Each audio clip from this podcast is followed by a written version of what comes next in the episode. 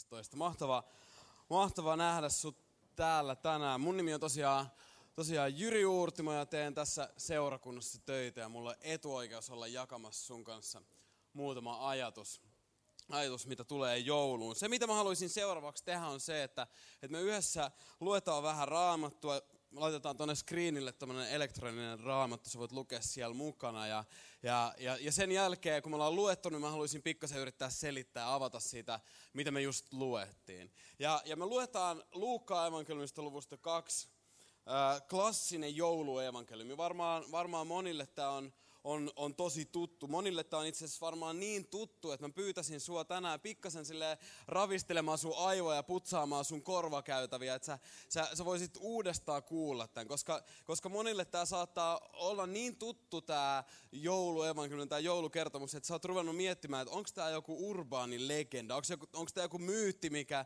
on ehkä totta. Ehkä tässä on osa vähän tullut tässä matkan varrella jotain lisäyksiä tänne. Mä pyytäisin, että et, et, et voitaisiin tuoreilla korvilla kuulla tämä, koska mä uskon, että, että vielä tänäänkin 2015 joulu, joulukuussa tämä, tämä kertomus voi puhua tosi paljon siihen elämäntilanteeseen, missä me kukin tällä hetkellä, tänä päivänä ollaan. Mutta tehdään niin, että luetaan yhdessä jouluevankeliumi, luetaan siitä, miten, miten Jumala päätti tulla maan päälle. Siihen aikaan antoi keisari Augustus käskyn, että koko valtakunnassa oli toimitettava verollepano. Tämä verollepano oli ensimmäinen ja tapahtui Kvirinyksen ollessa Syyrian käskynhaltijan. Kaikki menivät kirjoittautumaan veroluetteloon kukin omaan kaupunkiinsa. Niin myös Joosef lähti Galileasta Nasaretin kaupungista ja meni verollepanoa varten Juudeaan, Davidin kaupunkiin, Betlehemiin, sillä hän kuului Davidin sukuun. Hän lähti sinne yhdessä kihlattunsa Marian kanssa, joka odotti lasta. Heidän siellä ollessaan tuli Marian synnyttämisen aika, ja hän synnytti pojan, esikoisensa. Hän kapaloi lapsen ja pani hänet seimeen, koska heille ei ollut tilaa majapaikassa. Sillä seudulla oli paimenia yöllä ulkona vartioimassa laumaansa. Yhtäkkiä heidän edessään seisoi Herran enkeli ja Herran kirkkaus ympäröi heidät. Pelko valtasi paimenet, mutta enkeli sanoi heille, älkää pelätkö. Minä ilmoitan teille ilosanoman, suuren ilon koko kansalle. Tänään on teille Daavidin kaupungissa syntynyt vapahtaja. Hän on Kristus, Herra. Tämä on merkkinä teille. Te löydätte lapsen, joka makaa kapaloituna seimessä. Ja samalla hetkellä oli enkelin ympärillä suuri taivaallinen sotajoukko, joka ylisti Jumalaa sanoen, Jumalan on kunnia korkeuksissa, maan päällä rauha ihmisillä, joita hän rakastaa. Kun enkelit olivat menneet takaisin taivaaseen, paimenet sanoivat toisilleen, nyt Betlehemiin. Siellä me näemme sen, mitä on tapahtunut, sen, minkä Herra meille ilmoitti. He lähtivät kiireesti ja löysivät Marian ja Joosefin ja lapsen, joka makasi seimässä. Tämän nähdessään he kertoivat, mitä heille oli lapsesta sanottu. Kaikki, jotka kuulivat paimenten sanat, olivat ihmeissään. Mutta Maria kätki sydämeensä kaiken, mitä oli tapahtunut ja tutkisteli sitä. Paimenet palasivat kiittäen ja ylistäen Jumalaa siitä, mitä olivat kuulleet ja nähneet. Kaikki oli juuri niin kuin heille oli sanottu. Mä haluaisin lyhyesti puhua, puhua aiheesta Jumala on lähellä. Jumala on lähellä. Rukoilisit se mun kanssa vielä tähän alkuun. Kiitos, kiitos Jeesus tästä, tästä hetkestä, tästä joulu, joulujuhlasta. Kiitos siitä, että, että, että me ei olla turhaan täällä, vaan sä oot meidän kanssa tänään, tänään täällä ja sä haluat puhua meille. Mä pyydän, että avaa meidän sydämet, meidän, meidän korvat kuulemaan se, mitä sä haluat erityisesti puhua, puhua meille tänään. Kiitos, kiitos tästä joulun ajasta. Mä rukoilen, että tämä voisi olla meille kaikille tavalla tai toisella rauhoittumisen aikaa. Herra, kiitos. Kiitos tästä joulusta. Kiitos niistä upeista ruuista, mitä saadaan mahdollisesti nauttia. Kiitos, kiitos ihan kaikesta. Ja kiitos siitä, että sä lähetät, lähetät tulevina viikkoina tarpeeksi pakkasta, että voidaan saada lumisadetta, eli noin 30 senttiä lunta jouluksi. Jos sä oot samaa mieltä, sä voit sanoa, että amen. Mä haluaisin, mä haluaisin kertoa, kertoa sulle hetkestä 20 vuotta sitten jouluna, kun mä melkein kuolin. Kun mä melkein kuolin. Tilanne oli siis se, että me oltiin menty joulun viettoon meidän mummin luo, jossa me oltiin käytännössä joka joulu siihen aikaan. Ja, ja, ja me odoteltiin joulupukin tulemista ja jouluruokia ja kaikkea sitä. Ja siinä odotellessa mä olin mennyt ulos leikkimään. Ja, ja meidän mummin talo oli vähän sille rakennettu, että siinä oli semmoinen isot, isot ikkunat, jotka meni olohuoneeseen. Ja sen eessä oli ikään kuin vähän niin kuin tämä lava, semmoinen iso terassi. Ja mä olin siinä terassilla todennäköisesti tekemässä lumiukkoa tai jotain, jotain mitä pystyi vielä tekemään silloin, kun joulusi oli lunta. Ja, ja, ja mä leikin siinä terassilla. Ja yhtäkkiä, yhtäkkiä mä katson, että hetkinen, että näinkö mä tuolla tuolla puusikossa jotain. En mä varmaan näe. Se kuvittelin vaan. Jatkoin sen lumiukon tekemistä ja, ja, ja jäin ar, arvioimaan, ihmettelemään, että et hetkinen, näinkö mä oikein? Kyllä, kyllä siellä oli jotain. Mä näin jotain siellä. Sitten mä katson, että siellä on isoin lintu, mitä mä oon ikinä nähnyt. Se lintu kävelee siellä. Yhtäkkiä se lintu huomaa mut. Se kääntää katsensa mua kohti. Mä, mä katson sitä. Se alkaa lähestyä mua askel askelta, pikkuhiljaa. Mä alan perääntyä pikkuhiljaa, että mitä tapahtuu. Sama aikaan mä kuulen, kun mun takana koputetaan ikkunat, Jyri, varo, se on Metso. Metso alkaa lähestymään. Se hyppää lopulta siihen terassille, millä mä oon. Se silmät alkaa muuttua punaisiksi, se alkaa pöyhistää niitä, sen sulkia. Se on vaarallinen tilanne, se alkaa lähestyä. Mä alan peräännön sitä ikkunaa kohti. Samaan aikaan mun takana koputetaan, että Jyri, juokse karkuun. Sitten mä kuulen toisen kapulle, älä juokse, jos sä juokset, se hyökkää. Juokse karkuun, älä juokse. Mä mietin, että mitä mä teen, mä kuolen kohta. Mä peräännyn, peräännyn. Ja viimeisellä hetkellä mä juoksen karkuun selviin hengissä tähän päivään asti kertomaan tätä tarinaa, kun mä melkein kuolin. Mulla oli läheltä piti tilanne tämän Metson kanssa. Se, se luojan luoma eläin tuli lähemmäs kuin mitä mä olisin ikinä halunnut. Se tuli liian lähelle. Ja miten tämä nyt liittyy mihinkään? Eipä juuri mitenkään. Mennään, mennään tuota siihen, mitä just luettiin. Ei vaan, tota, harvalla meistä tänään on, on, on Jumalan kanssa ollut läheltä piti tilanteita. Mä en nyt halua, että sä ajattelet, että mä yritän rinnastaa Jumalaa ja Metsoa sun mielessä niin, että sä ajattelisit, että Jumala on semmoinen vaarallinen, vaarallinen juttu, josta kantsii pysyä mahdollisimman kaukana. Mutta harvalla meistä on ollut Jumalan kanssa läheltä piti tilanteita. Suurimman osan meidän ongelma ei ole tänään se, että Jumala on tullut meitä liian lähelle, vaan, vaan mä uskon, että monille tänään itse asiassa Jumala on kaukana. Sul, Jumala ei ole liian lähellä, vaan sulle Jumala on kaukana.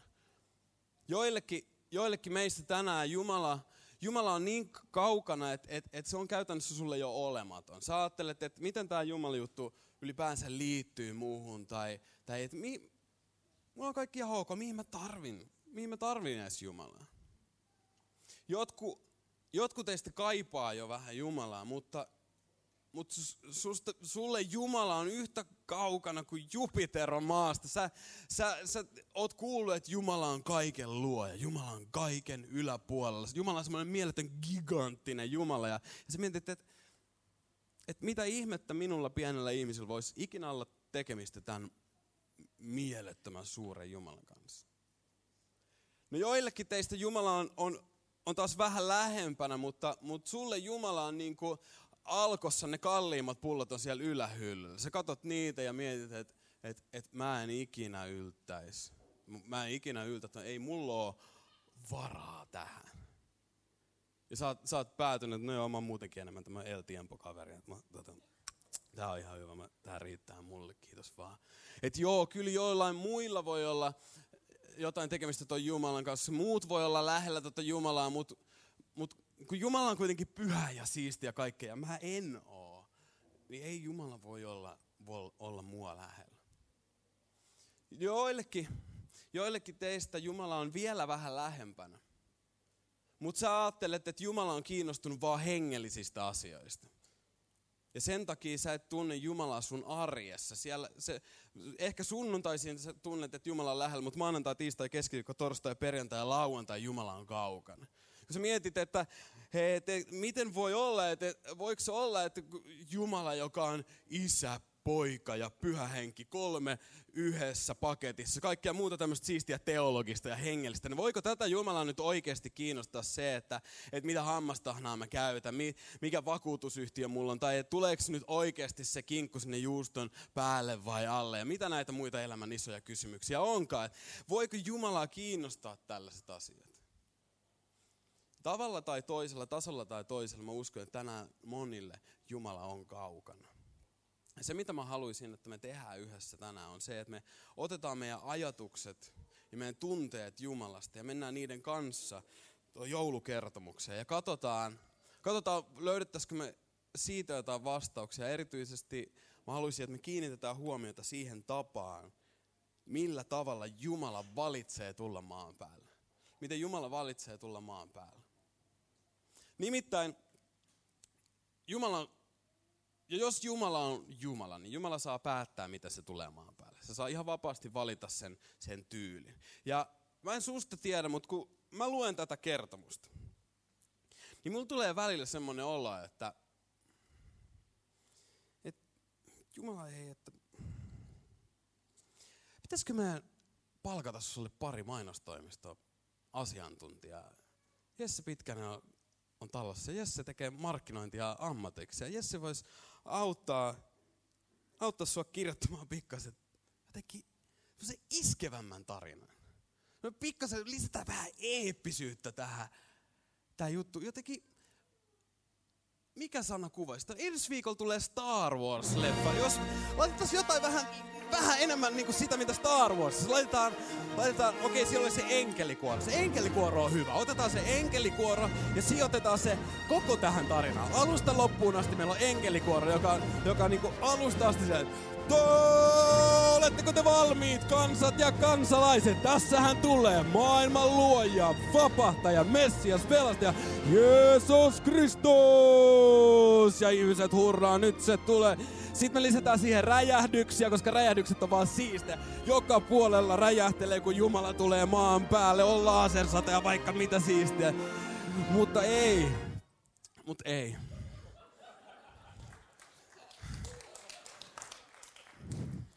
Jumala valitsee kirjoittaa aika lailla erilaisen tarinan.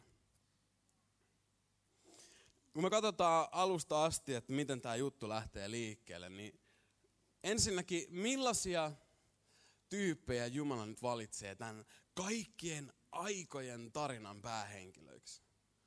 Jumala valitsee Marian ja Joosefin, joista kukaan ei tiedä yhtään mitään. Maria ja Joosef on nobody-tyyppejä.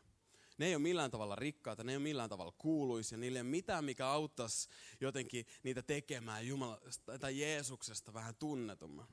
Ja sen lisäksi ne on nobody kaupungista, josta ihmiset kyselee, että tuleeko tuolta mitään hyvää tuosta kaupungista. Mä oon pilkannut tämän e- eilisen ajan jo Mäntsälää ja, ja se on vähän niin kuin, sori jos oot Mäntsälästä, ei oikeasti, ei millään pahalla. Meillä itse asiassa Hilda Rantanen kuorosta on Mäntsälästä. Mäntsälästä tulee välillä jotain ihan hyviä asioita. Mutta, mutta Maria ja Joosef on kaupungista, jossa ihmiset kysyvät, että voiko tuolta tulla mitään hyvää.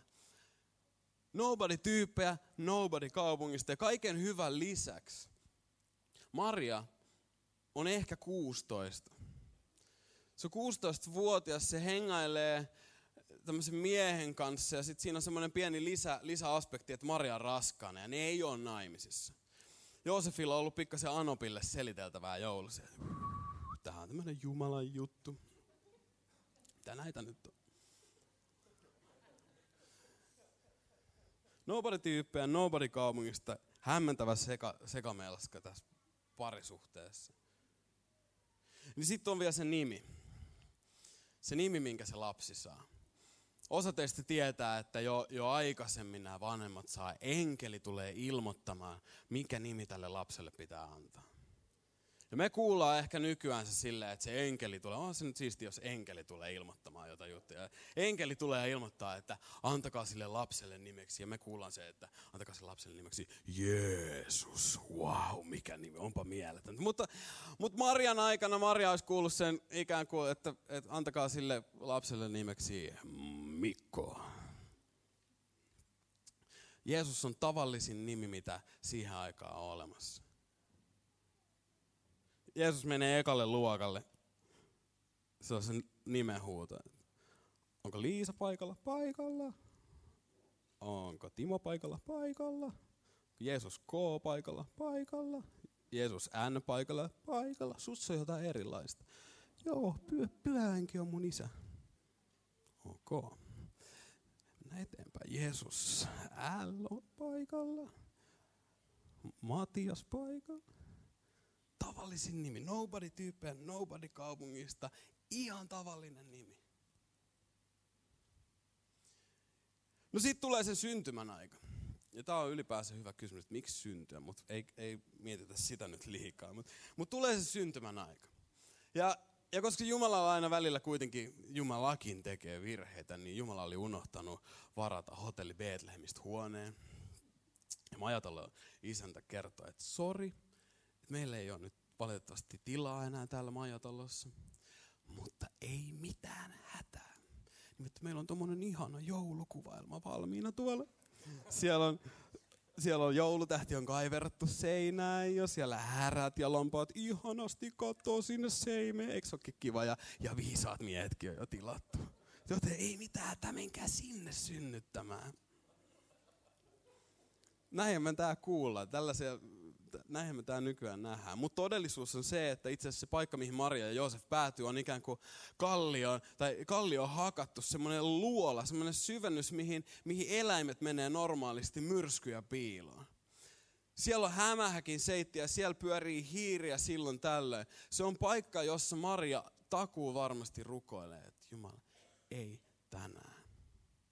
Please, ei tänään. Ja sitten se lapsi syntyy. Jumala valitsee syntyä luolassa. Sitten Maria ottaa sen lapsen ja käärii sen johonkin kankaisiin, mitä se löytää, ja laittaa sen siihen seimeen. Joka, joka sekin on todellisuudessa eläinten syöttökaukalla, joka on todennäköisesti hakattu kivestä. Se on kylmä ja kostea. Nyt vastasyntynyt Jumala laitetaan siihen seimeen. Miten, miten outo tämä tilanne on? Mitä, mitä Maria ajattelee? Mitä, Oletko miettinyt, mitä Joosef ajattelee kaikesta tästä?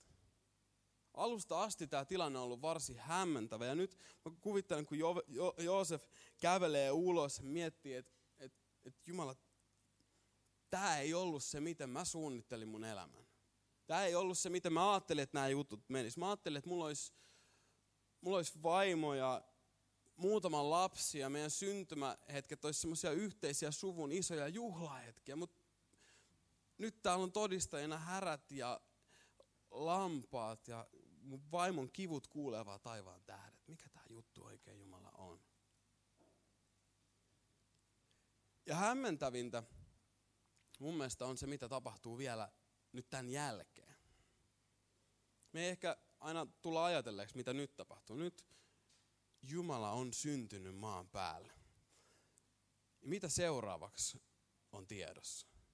Seuraavat vuodet vietetään vauvan elämää.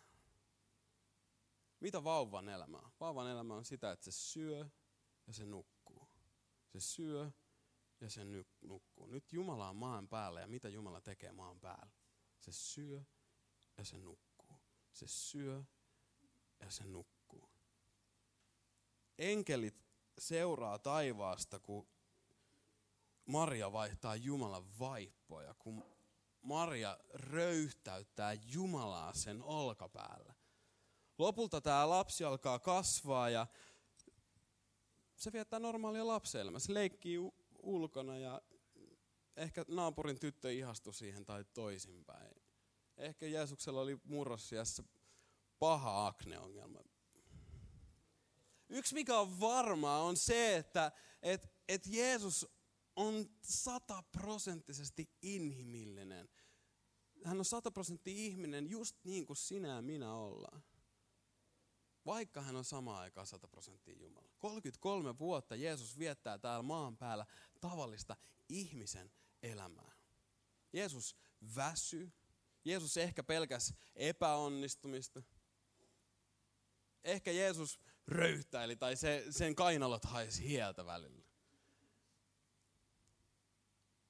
Ja kun me ajatellaan Jeesusta näin, niin, niin välillä, välillä musta ainakin tuntuu siltä, että se tuntuu jopa niin kuin pilkkaavalta. Se tuntuu ikään kuin Jumalan pilkalta. Sä saatat tällä hetkellä ajatella, että Jyri hei, nyt niin kuin rauhaa, nyt time out. Sä teet tällä hetkellä kovaa vauhtia Jumalasta haurasta, hauraan ja inhimillisen.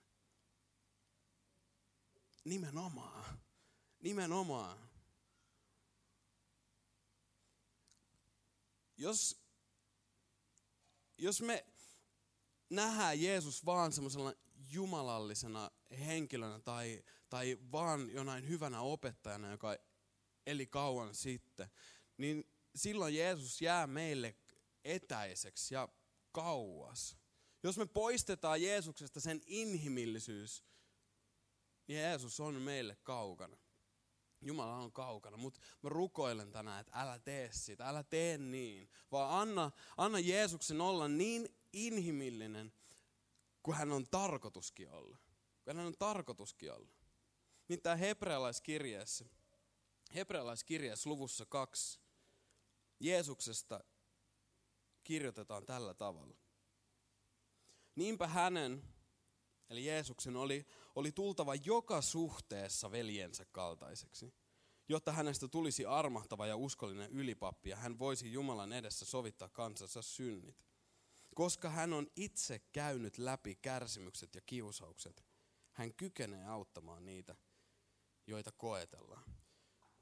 Jeesus tuli, mutta Jeesus ei vaan tullut, vaan Jeesuksen oli tultava kaikessa suhteessa, kaikilla mahdollisilla tavoilla meidän kaltaisiksi, jotta hän voisi auttaa meitä.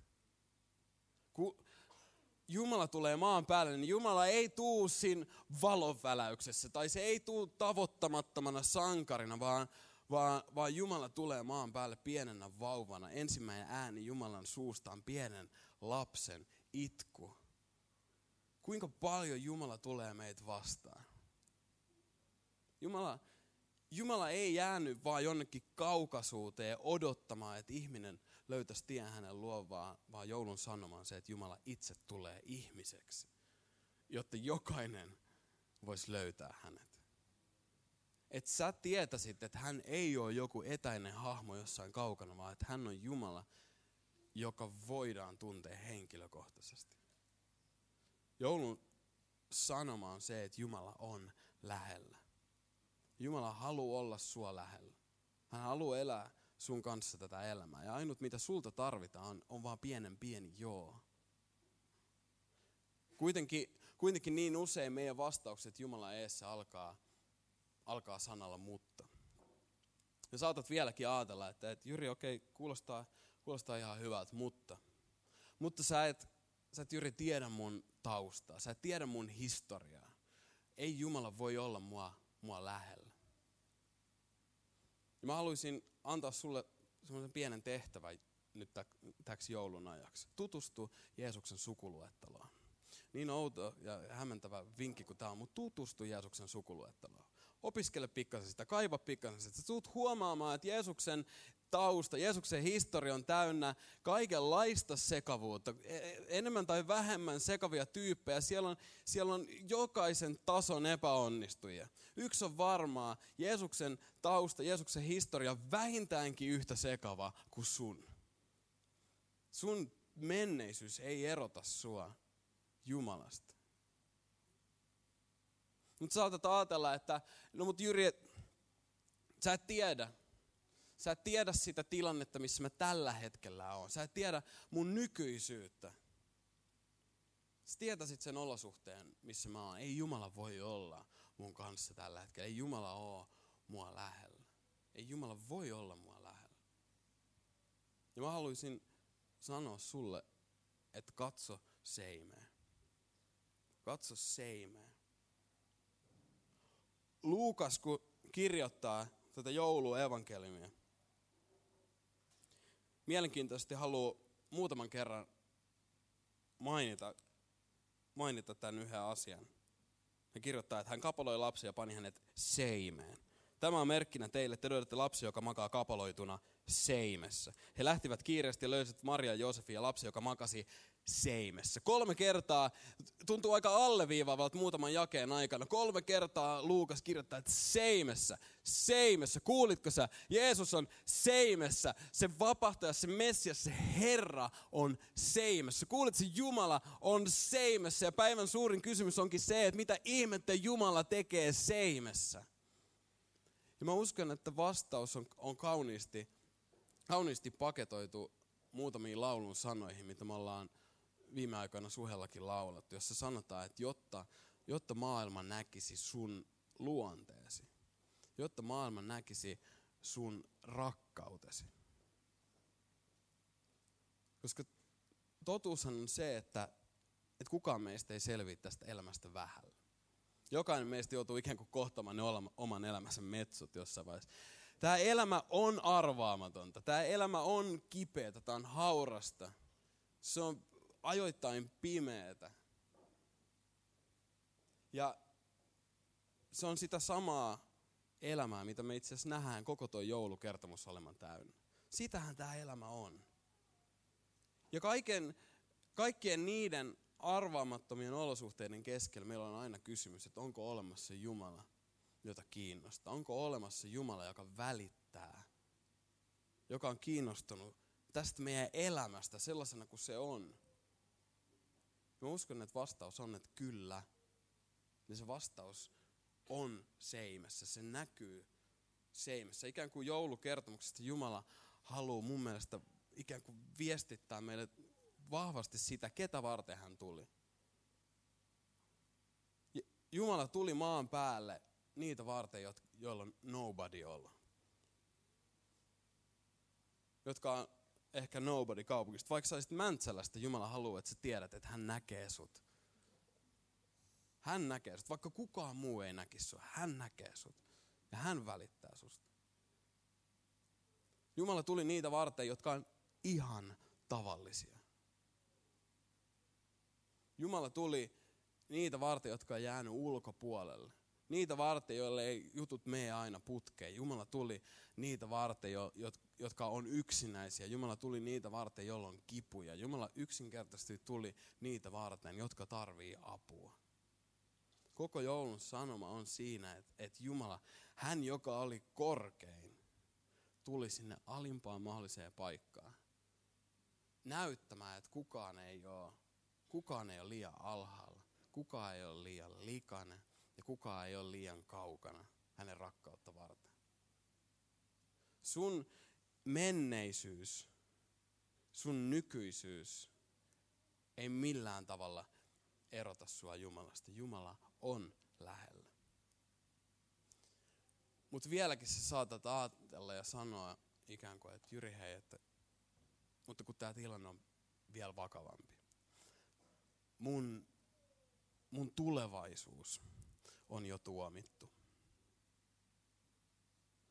Ja Jeesus syntyi kuolemaan, jotta sä voisit olla siunattu. Jotta sä voisit olla siunattu. Jeesus itse sanoi, että, että suurempaa rakkautta ei voi kukaan osoittaa kuin että antaa oman henkensä ystäviensä puolesta. Ja tämä on se, mitä Jeesus teki kaikkien meidän puolesta. Jeesus 33-vuotiaana ristiin naulittiin meidän syntien puolesta. Syytön syyllisten puolesta.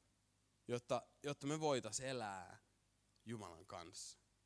Jeesus teki kaiken tämän, jotta, jotta sulla voisi olla suhde Jumalan kanssa, jotta sä voisit elää Jumalaa lähellä. Jolloin, jolloin sun pahimmat kivutkaan ei mene hukkaan. Jolloin sulla on aina toivoa kaikkien olosuhteiden yli. Jolloin sä saat aina olla lähellä häntä, hänen rakkaudessaan. Jumala ikään kuin kysyy meiltä tänä jouluna, että onko mitään, onko mitään, mikä erottaisi sut mun rakkaudesta? Onko mikään, mikä voisi pysäyttää? Onko mitään, mikä voisi lopettaa mun rakkauden sua kohtaan? Ja hän vastaa, että katso mun nukkuvan samalla planeetalla sun kanssa. Katso mun hengittävän sitä samaa ilmaa. Katso mun kokien sun kipuja. Katso mun antavan henkeni sun puolesta. Ei yksinkertaisesti mikään ei voi erottaa sua mun rakkaudesta, joka on tullut ilmi Jeesuksessa, Kristuksessa. Heinillä härkien kaukalon nukkuu lapsi viaton. Enkelparven tie kohta luokse vie, rakkautta suurinta katsomaan. Jumala on lähellä. Näetkö sä hänet? Näetkö sä hänen rakkautensa sua kohtaan?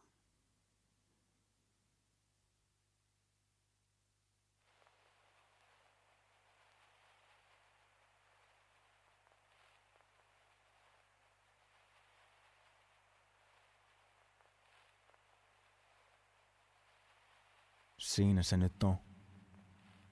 Maailman kaikkeuden luoja. Rakkauden tuoja.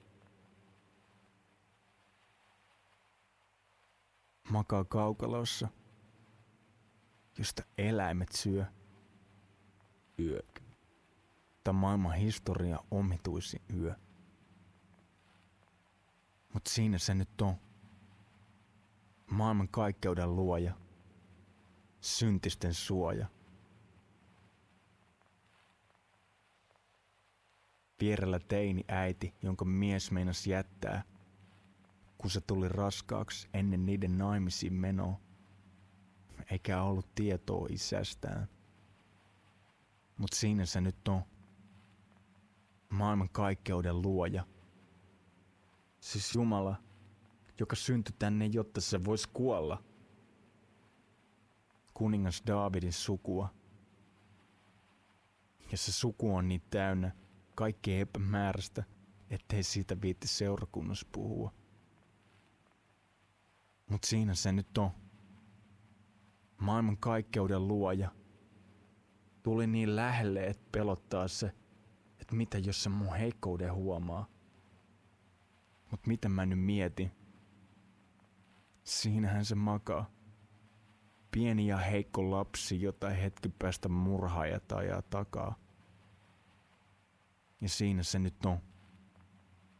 Maailman kaikkeuden luoja. Jumala, joka viihtyy epätäydellisten luona. Ainoa, joka syyttömänä syntyi ja viattomana kärsi. Pelkästään se takia, että sua vielä vähän lähemmäksi pääsisi.